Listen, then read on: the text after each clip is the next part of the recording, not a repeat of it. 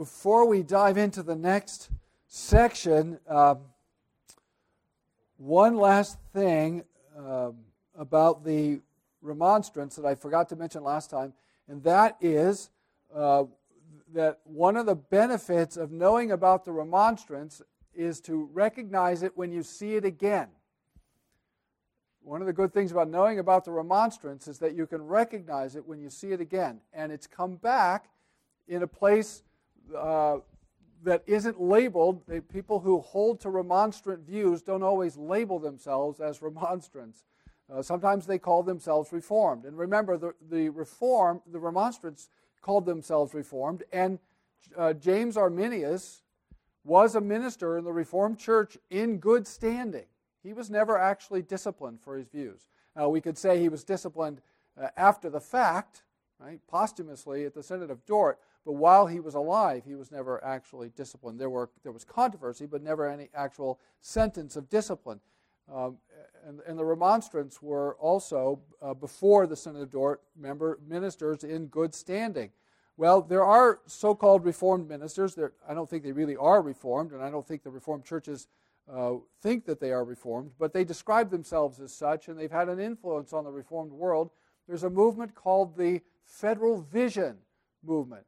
It's this is a movement that's grounded in the teaching of a theologian who taught on the East Coast for several years, and there was a big controversy in the East Coast Seminary from 1974 to 1981, and among the things that he taught was that we're justified through faith and works. That's a quote. That's not my summary. That is the language that he used. Later he used the language of faithfulness. Again, this is not the gospel, and it's not what we confess. It's certainly not what Heidelberg 21, Heidelberg 60, or 56, or Westminster Confession Chapter 11, or Westminster Larger Catechism 70 through 74. It's none of those places teach anything like that.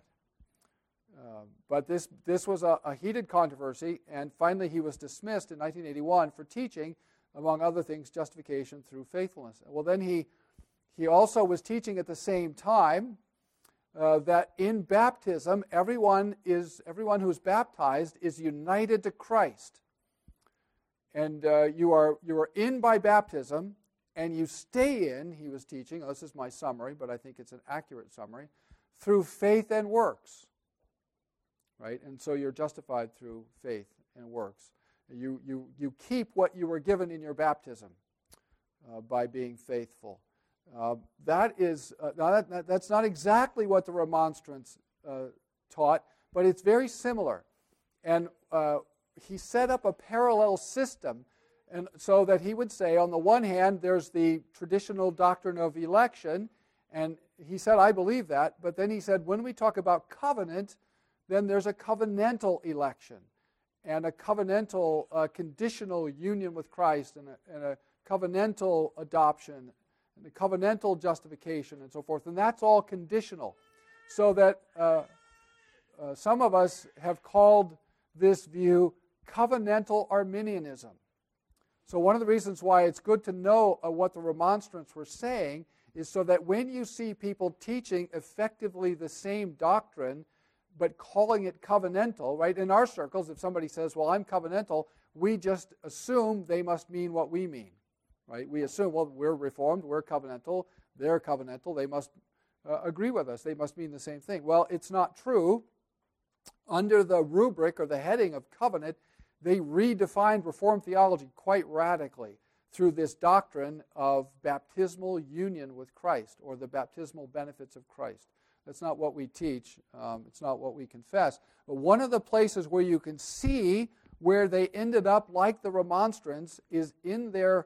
So out of Shepherd came this movement that came to be known in 2002 or 2004 as the Federal Vision theology. That was the name they gave themselves, Federal Vision. And so Federal Visionists. And the RCUS is one of the denominations that stood up publicly in 2007, about there, and had study committees and at Synod took a stand and critiqued and rejected this doctrine, this Federal Vision doctrine of salvation, as contrary to the Word of God. So I'm grateful for my brothers and sisters. My Federation of Churches, the United Reformed Churches, rejected it repeatedly in two or three different synodical meetings, the 9 points of pastoral advice against the Federal Vision, and then we adopted or received, I guess, a report that critiques the Federal Vision and rejected it there too. The Federal Visionists in 2007 published a statement, a little bit like the Remonstrance, right, of 1610, and on this business of perseverance and apostasy, this is what they said. We affirm that apostasy is a terrifying reality for many baptized Christians. Remember, in their view, every baptized person is united to Christ by virtue of their baptism. Right? So when you're baptized, you are, by virtue of that act, united to Christ. Now you have to hang on to it. Okay? That's the whole point of their system, really, is to get you to be good by putting your salvation in your hands to some degree. Right? All who are baptized into the triune name are united with Christ. That's a quote. All who are baptized into the triune name are united with Christ. This is not our confession. This is the Federal Vision, Joint Federal Vision Statement from 2007. In his covenantal life, so that those who fall from that position of grace, watch this, are indeed falling from grace. In the Federal Vision, grace is resistible. Well, where else is grace resistible? It's also resistible in the Remonstrant theology, in Arminian theology. The branches that are cut away from Christ are genuinely cut away from someone, cut out of a living covenant body. The connection that an apostate had to Christ was not merely external. And there they go to war with a fundamental conviction of Reformed theology. That is this, that there are two ways of being in the one body of Christ or the covenant community. There are two ways. So in shorthand, we've always said there are two ways of being in the covenant of grace. Everyone who is baptized has an external relationship to the covenant of grace, and those who are elect and who come to faith, and through faith by the Spirit are united to Christ, they have an internal relationship to the covenant of grace. And this is Paul's teaching in Romans 2 and in Romans 9. In Romans 9, Paul says, a Jew is one who is a Jew inwardly. And in Romans 2, Paul distinguishes between those who are, it's Romans 2, a Jew is one who is a Jew inwardly. By implication, there's an outward relationship, right? This is what he describes earlier in Romans chapter 3, what...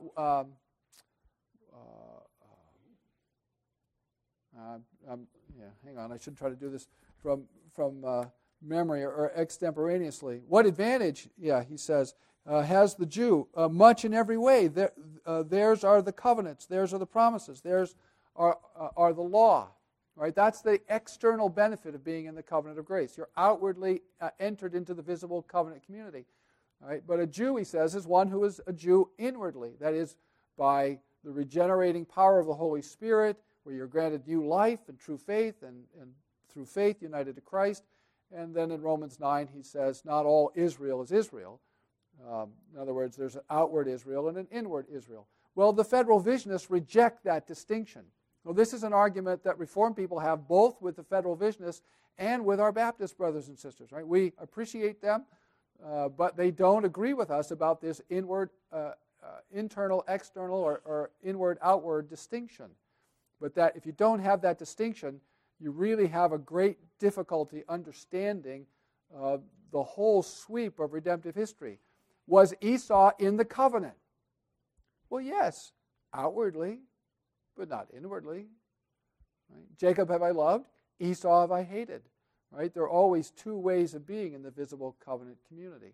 And you only receive the benefits of Christ by grace alone, through faith alone, and having an inward relationship. Well, the Federal Vision denies that and says, and so this is really the core of the Federal Vision error, that baptism creates this union with Christ and grants all these benefits, and you didn't have a merely external relationship, but you had an actual internal relationship. And then you can fall away. And then they go on to say, we deny that any person who is chosen by God for final salvation before the foundation of the world can fall away and be finally lost. The decretally elect cannot apostatize. But who are the decretally elect? They are those who cooperated sufficiently with grace unto final salvation. So the language, and there's other language in this document that sounds very much like the language of Article 5 of the Remonstrance. So one of my pastor, Chris Gordon, calls this view, the Federal Vision view, covenantal Arminianism. So it's when we study this stuff, we're not just studying history, as valuable as that is. I mean, far be it from me to denigrate the use and study of history, but it has real practical benefits for understanding what's going on around us in the churches. And I won't be too pointed, but the Federal Vision didn't die and go away in 2007 or in 2010. It's still around. It's in Nebraska and it's in Lincoln. So it's not here, right? Blessedly, it's St. John's RCUS. It's not an Omaha Reformed church, but it is in Lincoln. And so you need to pay attention a little bit. You need to know what this is, and you need to understand what the effect of this is. There are people who will say and who will tell you, because I've had discussions with some of them, oh, who knows what the Federal Vision is? Well, we do.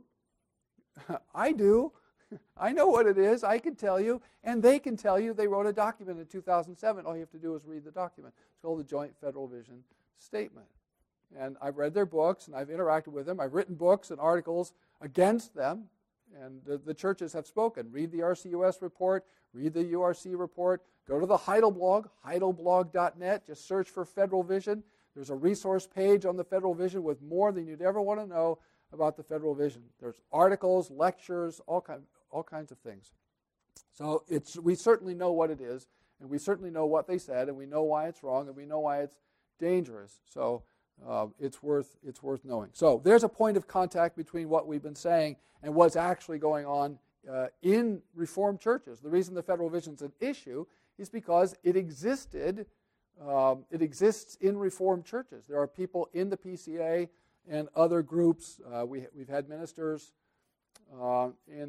or at least people connected to my federation who were saying things like this, who had to be disciplined and corrected.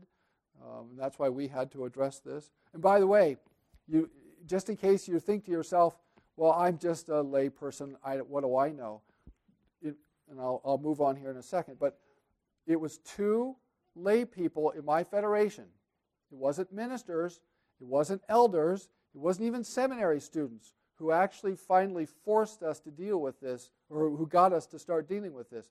It was a farmer, Hank Navis, H-E-N-K, Hank Navis, and Elsie, his wife. They spoke up because they heard their minister preach a sermon, the title of which was, "The Lion Won't Bite the Innocent." And in that sermon, he said, there's 2 stages of justification. You have an initial justification by grace alone through faith alone, but you have a final justification that's partly through your sanctification and your good works. And it's partly on the basis of what Christ did. And Hank and Elsie Navis, right, who never went to seminary, might not even have gone to university. They said, you know what? I don't think that's right.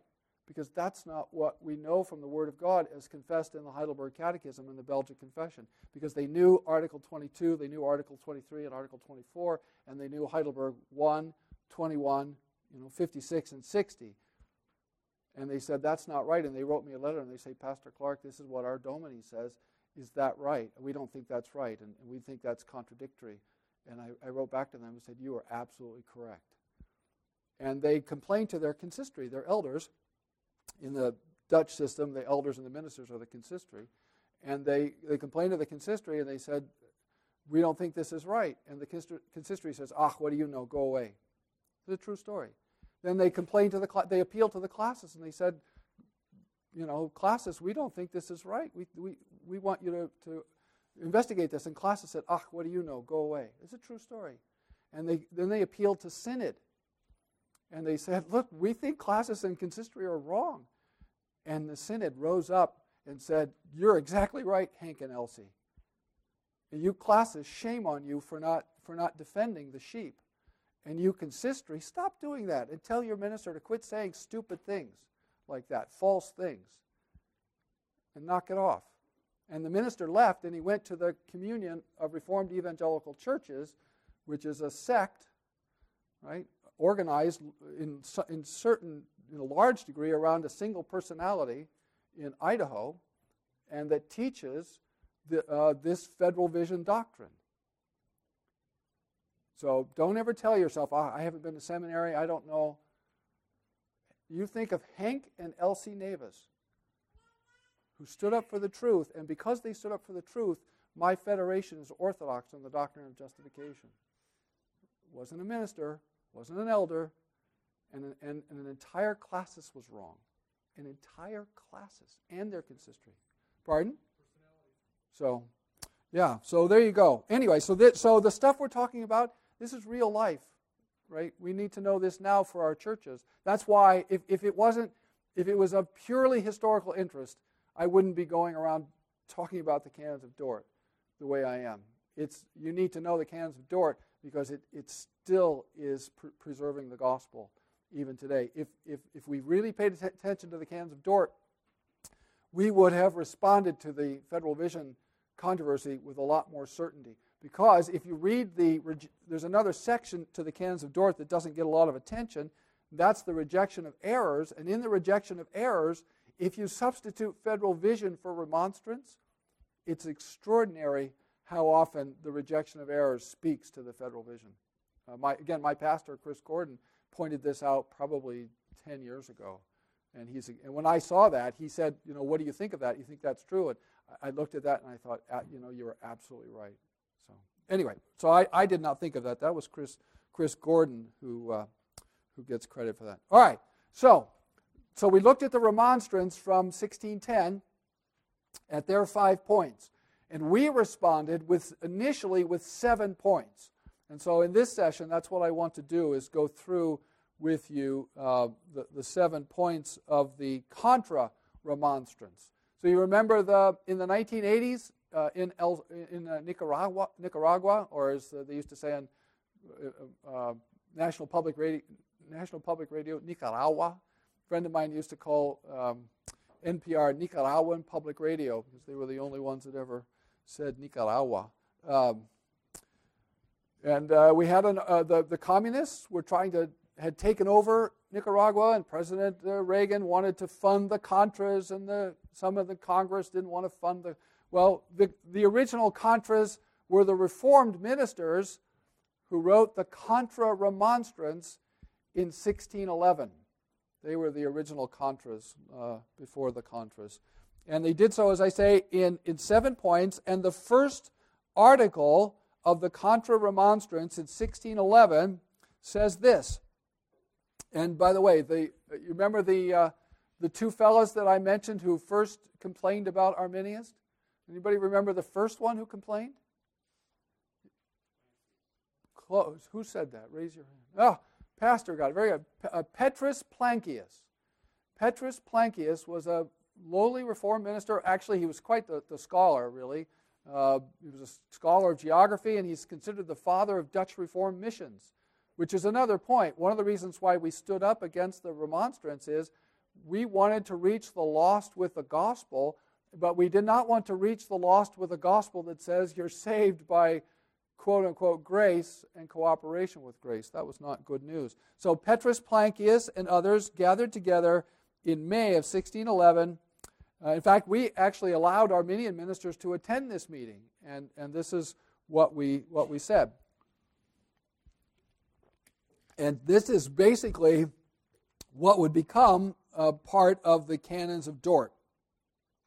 In Article 1, we said, as in Adam, the whole human race, created in the image of God, has with Adam fallen into sin, and thus become so corrupt that all men are conceived and born in sin, and thus are by nature children of wrath, lying dead in their trespasses, so that there is within them no more power to convert themselves truly unto God and to believe in Christ than a corpse has power to raise itself from the dead. Why did they say that? Because the Remonstrants implied, suggested, and were teaching that, of course, grace is available to those who do their part. And we wanted to say immediately, you have no part to do. You can't do, quote-unquote, your part. And by the way, the Federal Visionists say the same thing. You've been united to Christ in baptism, but the next thing out of their mouth is always, there are two parts to the covenant. God has done your part. You need to do your part. God has done his part. You need to do your part. Again, when we're battling the Remonstrance here in history, we're also preparing to battle the Federal Visionists today. So we say, no, you're dead in sins and trespasses, right? And you can't cooperate with grace or convert yourself or believe any more than you can raise yourself from the dead. So we say, God draws out of this condemnation and delivers a certain number of men, human beings, right? A certain number, not an uncertain number. In Arminianism, according to the Remonstrance, God elects a class of people, right? Not a certain number of people, but a class of all whoever, he makes it available, whoever will do their part and cooperate with grace. No, we say God has elected those whom he's known and loved in Christ unconditionally from all eternity. This means tonight when you go to bed, and you go to bed believing, it's because God loved you and knew you and chose you from all eternity. And you can sleep soundly tonight in the knowledge that you belong to Christ and Christ belongs to you. Not because you're good, not because you're clever, not because you're cooperating, but because God loved you from all eternity unconditionally in Christ, who in his eternal and immutable counsel has chosen out of out of mere grace, right? Not conditional grace, but unconditional grace, mere grace, according to the good pleasure of his will, unto salvation in Christ, passing by the others. Well, that's classic infralapsarian language. Remember, in the last session, I put up on the board the superposition. God created, right? There's creatables, and out of the creatables, some are elect, some are reprobate.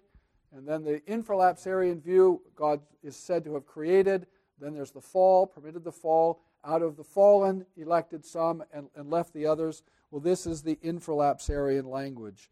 He's out of the mass of condemnable humans, God has elected certain and passed by the others in his just judgment, leaving them in their sins. This is, by the way, our initial response to the problem of evil, right?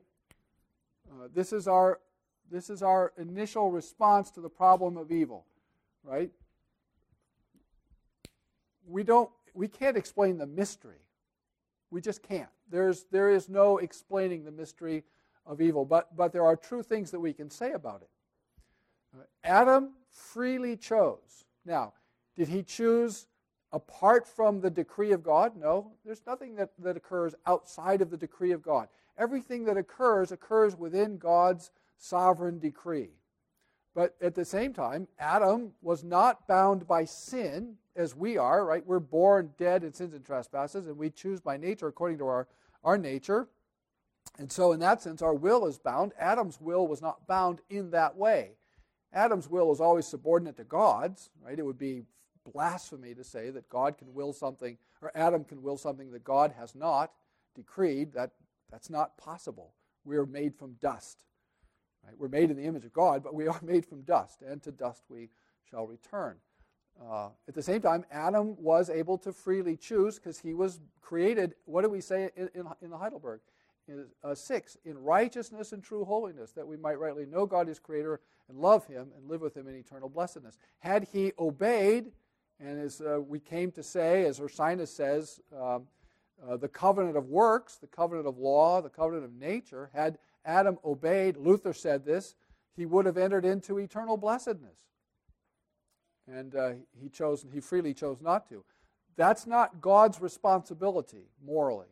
That's not God's responsibility morally. We still now choose freely. So I like to distinguish between free will and free choice. We don't have free will, but we do make uncoerced choices. You chose on a rainy, cloudy Saturday morning to get out of bed and to come hear me for reasons that I will never understand. But I'm glad you did, and I hope it's edifying. But you made a free choice. You could have chosen to do something else, and you didn't. Now, that choice was encompassed within God's decree. He knew from all eternity, and it's all part of his providence. But you, in your experience, did actually make a choice. We're morally responsible for that choice. How do those things relate? Well, it's difficult. It's a mystery, isn't it? So we don't try to solve this is the crazy thing. We get... we Orthodox Reformed people, you and I, we get accused of being rationalists, of putting the human intellect over the will of God, over the Word of God. That's not true. It's the Remonstrants who put the human intellect over the Word of God. We submit to the Word of God, and when there are mysteries, do you know what we say? It's a mystery. How does, for example, in Heidelberg in the 70s, right? When it talks about the Lord's Supper, how is it that we are fed on the body of Christ? Or as the Belgic says, fed on the proper and natural body and the blood of Christ. How does that happen? Well, the Holy Spirit does it. How does the Holy Spirit do that? We don't know. Ask Calvin. If you read the Institutes, when he writes about the supper, he says, I don't know how this happens. This is just what the Word of God says. It's a mystery. We believe we're fed by the body of Christ, right? He's not in with and under, and the elements don't become the body. They are the body sacramentally. There's no magic that takes place, but it is a mystery. So the Reformed theology, the Orthodox Reformed theology, the Heidelberg Reformed theology, the Belgic, the Canons, right? That's a theology that freely recognizes mystery. We're not rationalists. It's the Remonstrants who put the human intellect over the Word of God. So I think that's important because you will hear people say the opposite sometimes, but the evidence is against them. All right, second article.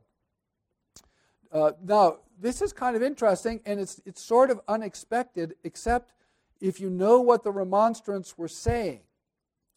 Article 2, that not only adults who believe in Christ and accordingly walk worthy of the gospel are to be reckoned as God's elect children, but also the children of the covenant, so long as they do not, in their conduct, manifest the contrary, and that, therefore, believing parents, when their children die in infancy, have no reason to doubt the salvation of these, their children. This actually got picked up and added or used in the Canons of Dort. This becomes Canons of Dort 117. That we say that covenant children, right? So covenant parents, believers, and their children are to be reckoned as elect. Those who profess faith, we regard as elect, unless they show to the contrary that they're unbelieving and are placed under discipline. What do we say about covenant children of believers, not just professors, but believers? When they die in infancy, we say that they go to be with the Lord. This is a promise that we give, that God's Word gives to believers who lose children in infancy. This is a great comfort to believers, and the basis of the promise is Genesis 17:7. I will be a God to you and to your children. David claimed this promise, right? When his infant son died, he grieved and he mourned, and he, covered himself in dust and ashes. And then, when he was told that his child had died, he got up, he cleaned himself up, and he had something to eat. And he said, my child is with the Lord. He had that covenantal confidence, that promise. This is because the Remonstrants were saying that we were monsters and basically sending all of these children who died in infancy to hell. This is one of the accusations they made against us, and we responded by saying, no, we believe in the covenant promise of God, I will be a God to you and to your children, and that means that children of believers who die in infancy go to be with the Lord. And again, the Federal Visionists have tried to change the terms of this teaching, and they've tried to say that what we mean here is that all baptized children go to be with the Lord, and that's not what we say. We say the children of believers. The canons say pious parents should believe and not doubt. In other words, believing parents. All right, so that's Article 2. The children of believers who die in infancy go to be with the Lord. That's a pastoral promise that I've made to parents, repeated to parents in who are grieving the loss of infant children, children who've been lost before they were born, and so forth. Article 3, that God in his election, now watch this, has not looked to the faith or conversion of his elect, nor to the right use of his gifts as the grounds of election, but that, on the contrary, he, in his eternal and immutable counsel, has purposed and decreed to bestow faith and perseverance in godliness, and thus to save those whom he, according to his good pleasure, has chosen to salvation. In other words, where the Remonstrance said, God has decreed to save those whom he foresees, who will choose to belong to the class of those who believe and persevere and obey, we say, no, we persevere, we believe, we obey, and we persevere because we're chosen, because we're elect. It's a completely different way of looking at election. Election is not conditioned upon what we do or what God foresees. Election is conditioned upon God's grace, his free favor. Why is this important? Well, it means that just as God, if you are a believer, just as God elected you and loved you, chose you in Christ from all eternity, without reference to anything in you or done by you or foreseen in you, so also you can't lose what he's given you.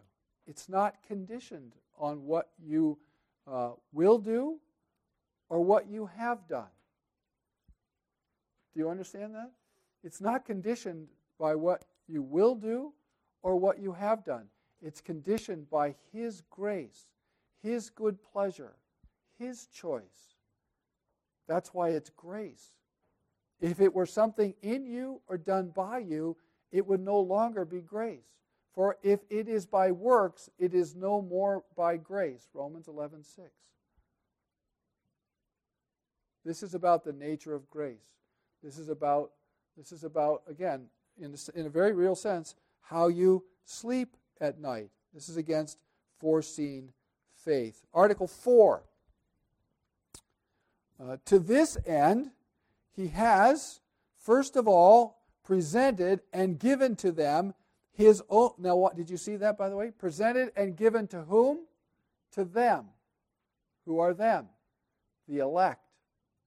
Given to them his only begotten Son, Jesus Christ, whom he delivered up to the death of the cross, watch this, in order to save his elect. That's hugely important. In order to save his elect. Not in order to make salvation possible for those who do their part. Jesus accomplished your redemption. John Murray, who taught at Westminster Seminary for many, many decades, wrote a wonderful book called Redemption Accomplished and Applied. That's a great way to talk about what happened. My colleague Mike Horton, when he was some ridiculously young age, wrote a book called Mission Accomplished, I think, or something like that, on redemption, on limited atonement. And both of them make the point that Jesus didn't come to make salvation possible. He came to actually, effectively accomplish your redemption, which is why he said, as I keep reminding everyone, he said on the cross, it is finished. He didn't say, I did my part, now you do yours. This is not like a lawn-raking exercise where dad maybe goes out and does some and gets you started, then sends the kids out to finish the rest of it. No, he did the whole thing. He did all of it. He accomplished it. And not only did he accomplish it, he sovereignly applied it to us by his Holy Spirit. While we were dead in sins and trespasses, he made us alive by his Holy Spirit, gave us true faith, and through that faith, we are connected by the Spirit to Christ. The whole thing is grace from beginning to end. That's why Paul says in Romans 1, it's from faith and it's to faith. It's grace from beginning to end is what he's saying. In order, it says, this is Article 4, to save his elect, so that although the suffering of Christ as that of the only begotten and unique Son of God is sufficient unto the atonement of the sins of all men, and nevertheless the same, according to the counsel and decree of God, has its efficacy unto reconciliation and forgiveness of sins only in the elect and true believer. The Remonstrants were saying, you've limited the power of Christ's atoning death. That was their accusation. You've limited the power of the atoning death of Christ by saying that Christ died only for the elect, as if that's all he could do. And what we responded in the Contra Remonstrance of 1611 by saying, no, the power of Christ's death was sufficient for the whole world. The intent, this is the huge point, the intent of the atonement was actually to accomplish the redemption of those whom God has known and loved in Christ, elected unconditionally from all eternity. In other words, Christ actually accomplished your redemption. This really goes back to John 17. This goes back to John 10. He lays down his life for his sheep. He actually accomplished the redemption of his people. All right. So now we're up to 5, and I don't know if you can see this very clearly, but I put it in red, so maybe you'd still be able to see it. This is an interesting and somewhat surprising point, but it's a point that needs to be emphasized and re-articulated in our day. Right? This is the doctrine of the free or well-meant offer of Christ. One of the things that the Remonstrants were alleging against us is we didn't have any concern, because we have this doctrine of limited atonement, that we didn't have any concern for the lost. And people still say this about us. And to be frank, there are people in the Reformed world who don't seem to express always a lot of concern or a proper concern about the state of the lost. And there is a movement.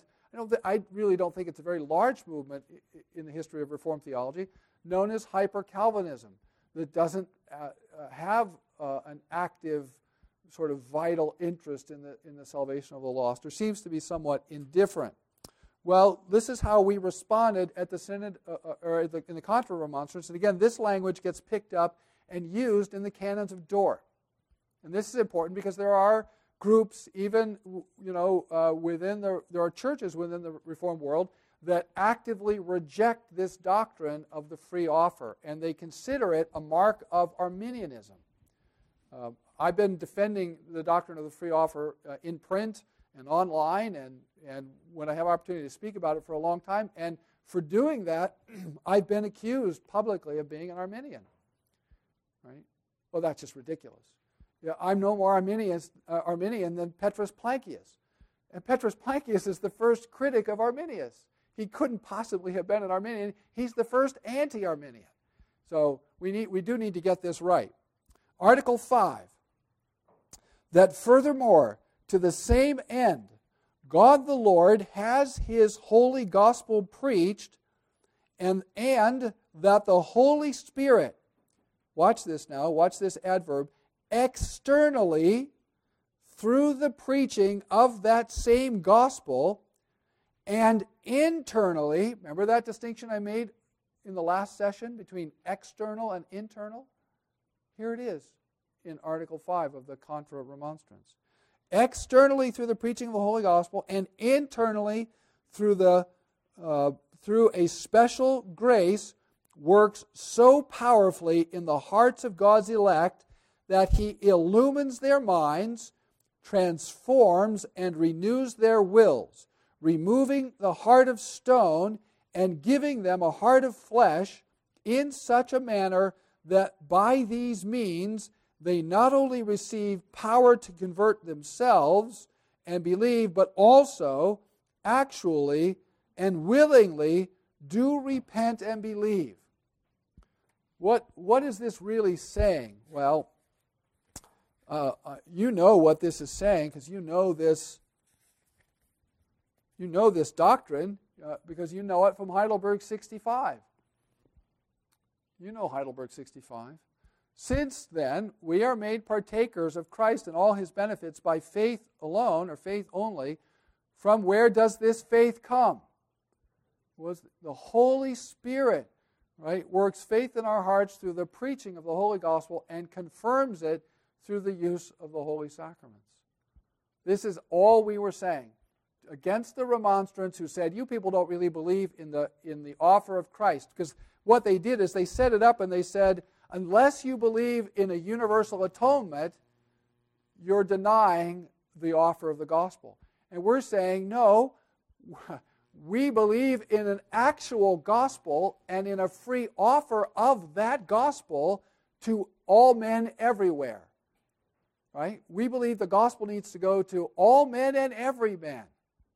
Men meaning humans in 16th, 17th century terms. Right? So we don't believe in a universal atonement, but we do believe in a universal offer, a free offer, a well-meant offer. And the language that the Synod of Dort used, it used two adverbs. I'll change colors here. The two adverbs that we used were seriously and what might in this context seem like a funny word, promiscuously. The offer of the gospel needs to be made seriously and promiscuously.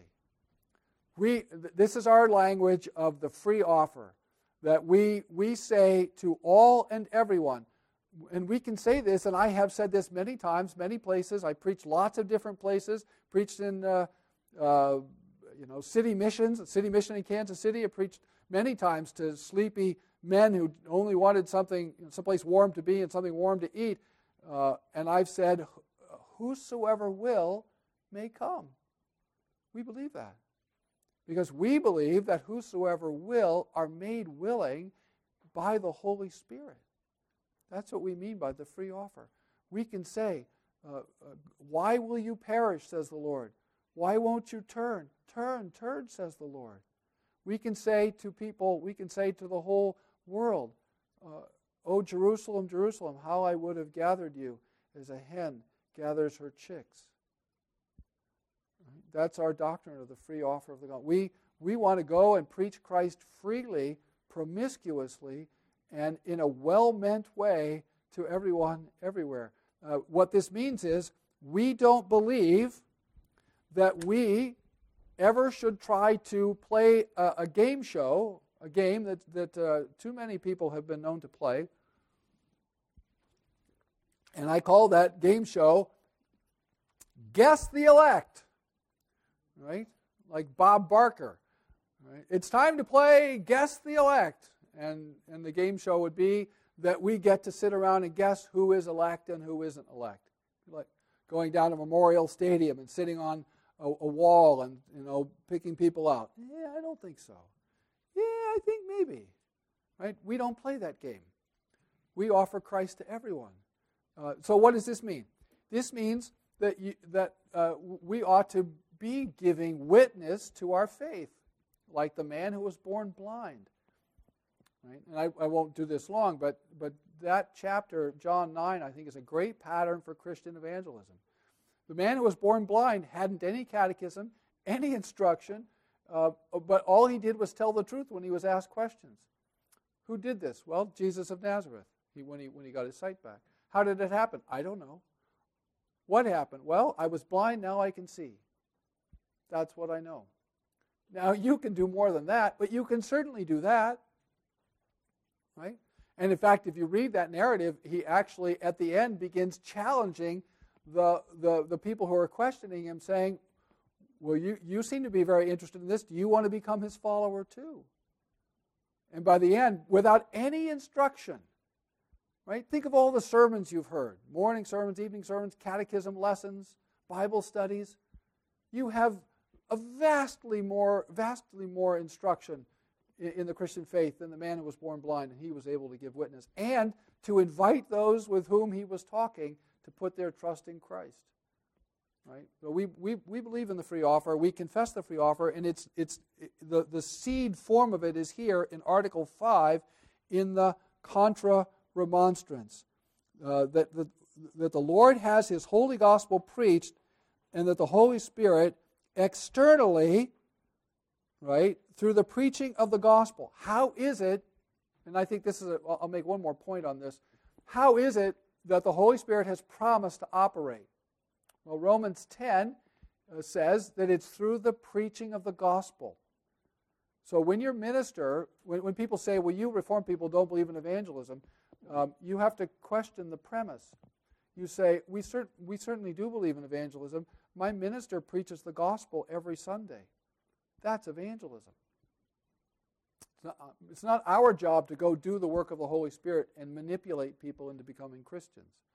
Our job is to announce to people the law, the greatness of their sin and misery, and the gospel, how Christ has died for his people to redeem them.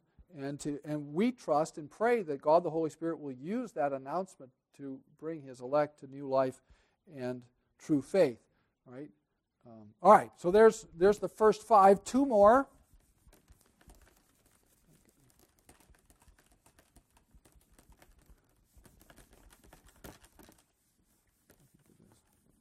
Number 6 of the 7 points. Right? Synod's going to modify this or adapt this and make it part of the 5 points. Number 6 is our doctrine of sanctification. Oops.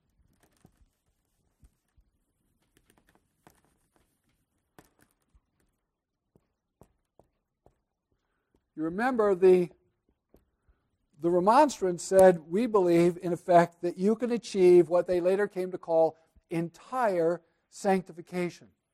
Entire sanctification.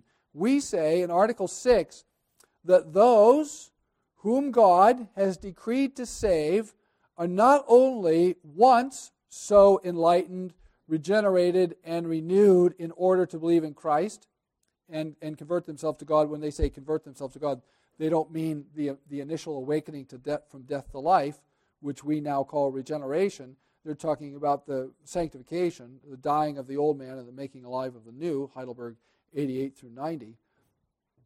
But that they, by the same power of the Holy Spirit, by which they were converted to God without any contribution of themselves, are in like manner continually supported and preserved, so that, although many weaknesses of the flesh cleave to them as long as they are in this life and are engaged in a continual struggle between flesh and spirit, and also sometimes fall into grievous sins, nevertheless, this same spirit prevails in this struggle, not permitting that God's elect, by the corruption of the flesh, should so resist the spirit of sanctification that this would at any time be extinguished in them, and that in consequence they would completely or finally lose the true faith which was once bestowed on them,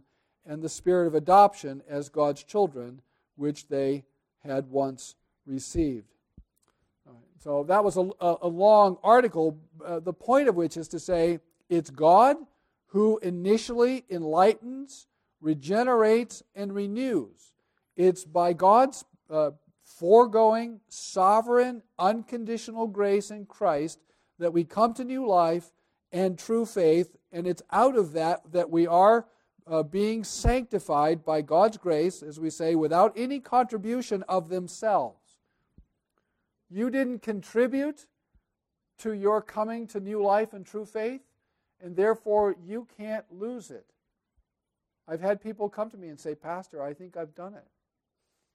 And I know that you sometimes think in yourself, you think, well, that, you know, there are sins and then there are sins, and this one, I think this one crosses the line. I think there's no coming back from this one.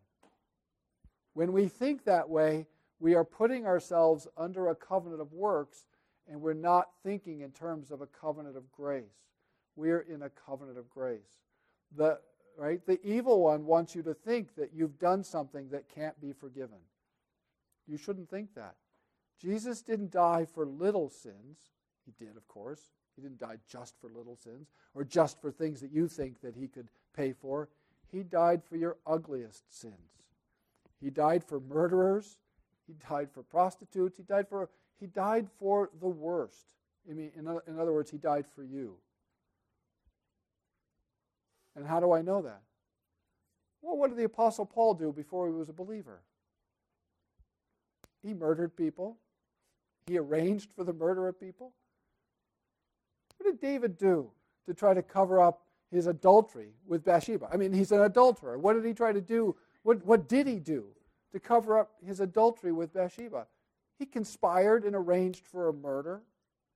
David's a murderer and an adulterer. That's a man after God's own heart. Right? Just go through the whole history of redemption and look at how wretched, right, the elect often are. Jacob is a terrible guy. Abraham, if I treated my wife the way Abraham treated his wife, I tell you what, the door would be locked when I got home on Monday. I would not get in. How dare you pass me off as somebody other than your wife? Get out of here. And yet Abraham did that. So go through the whole history of redemption. These are not nice people whom God saved. These are really sinful people, right? And so God awakens us from death to life, and still the weaknesses of the flesh and our sins cleave to us. And we read question 60 last night, where we looked at some of that language that describes us as believers, right? Always struggling. And so we're very realistic about the degree to which we struggle, so that our sanctification is always imperfect in this life.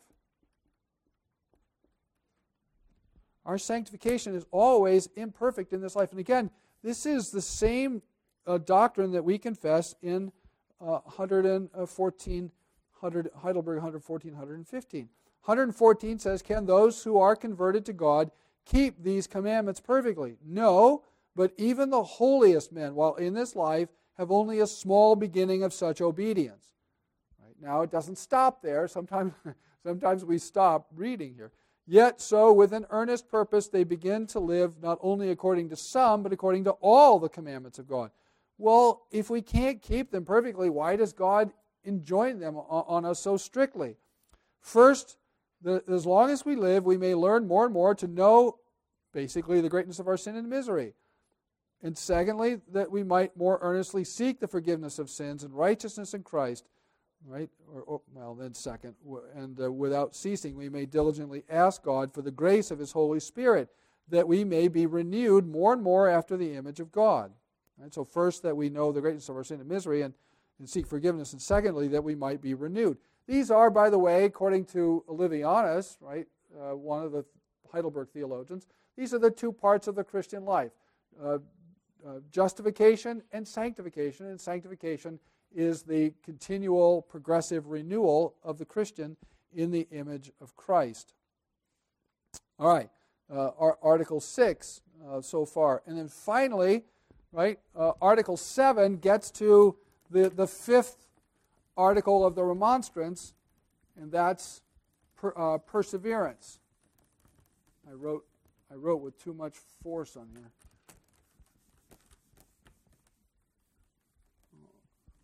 Article 7.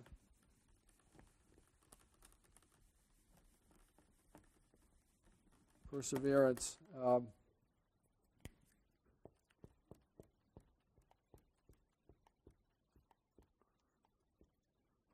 right, Article 7, perseverance.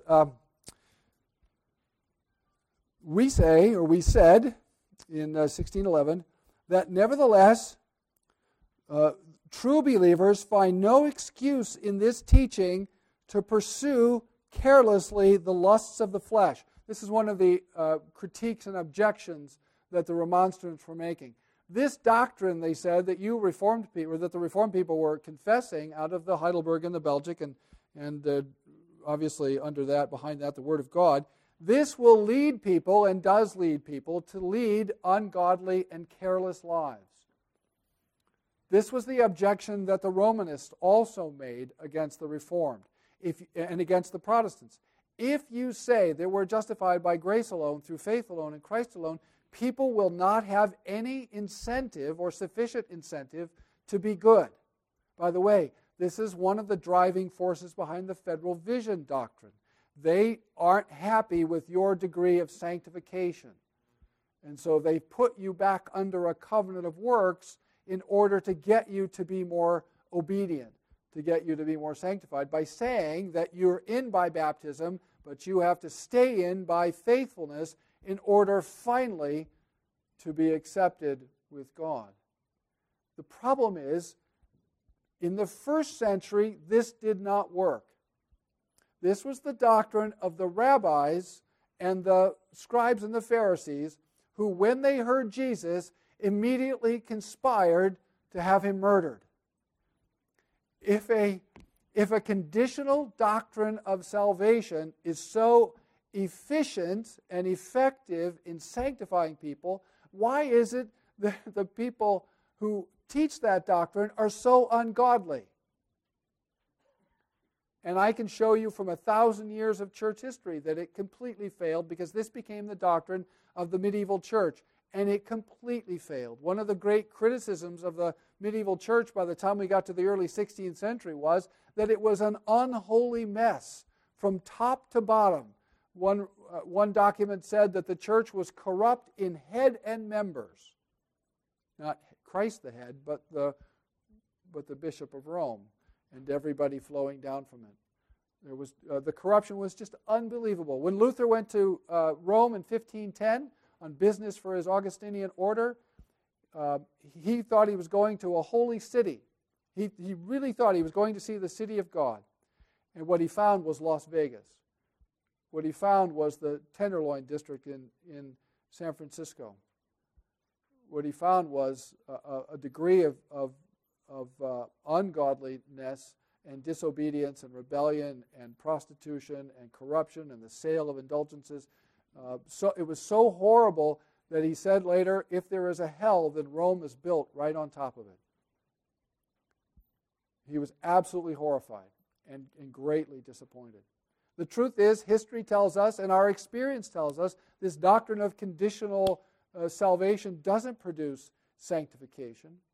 It does exactly the opposite. But they keep selling it to us on the basis that this is the way to get people to be good. All right. Is to put people basically on probation.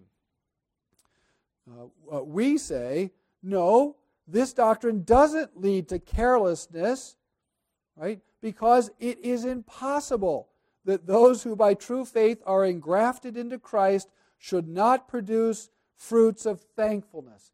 And if you know the Belgic Confession, this is a direct quote from Article 24 of the Belgic Confession. Maybe that's worth reading here for just a second. It's a wonderful article on the doctrine of sanctification. Right?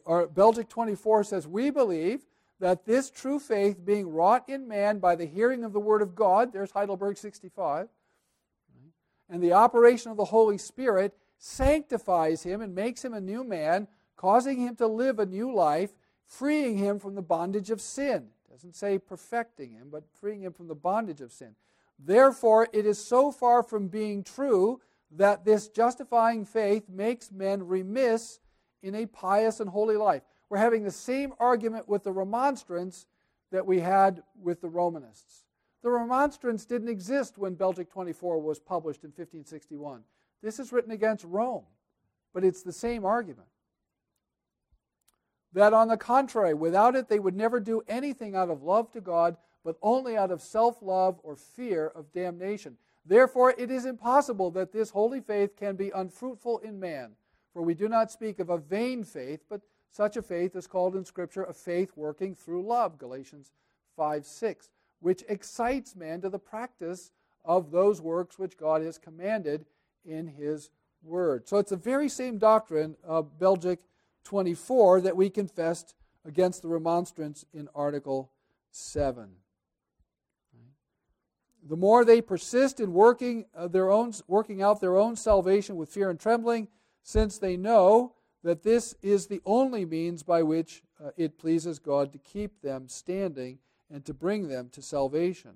For this reason, he also employs in his word all manner of warnings and threatenings, not only to cause them to despair or doubt their salvation, in order to cause them to despair or doubt their salvation, but rather to awaken in them a childlike fear by observing the weakness of their flesh, in which they would surely perish unless the Lord keep them standing in his undeserved grace, which is the sole cause and ground of their perseverance, so that although he warns them in his word to watch and pray, they nevertheless do not have this of themselves, that they desire God's help and lack nothing, but only from the same Spirit, who by a special grace prepares them for this, and thus also powerfully keeps them standing. Well, I've gone a little long, but I want you to hear those 7 points and to hear how thoroughly, point by point, we refuted the 5 points of the Remonstrance. And in hearing this refutation, this is really a restatement of the Reformation faith, isn't it? And as you hear this, and you bear in mind what you heard relative to the Remonstrance, when you sit down to read the canons, right, now you have a background for reading the canons. And when you see this language in the canons, and you'll have some background, you'll say, oh, yeah, I understand now that they said this because the Remonstrance said that. Or they said this because the Contras said that. And it'll make more sense. It'll be clearer, and you'll have a better understanding of it. All right, well, we'll stop now. I think I've been at it for about an hour, so we should stop. We'll take a break, and...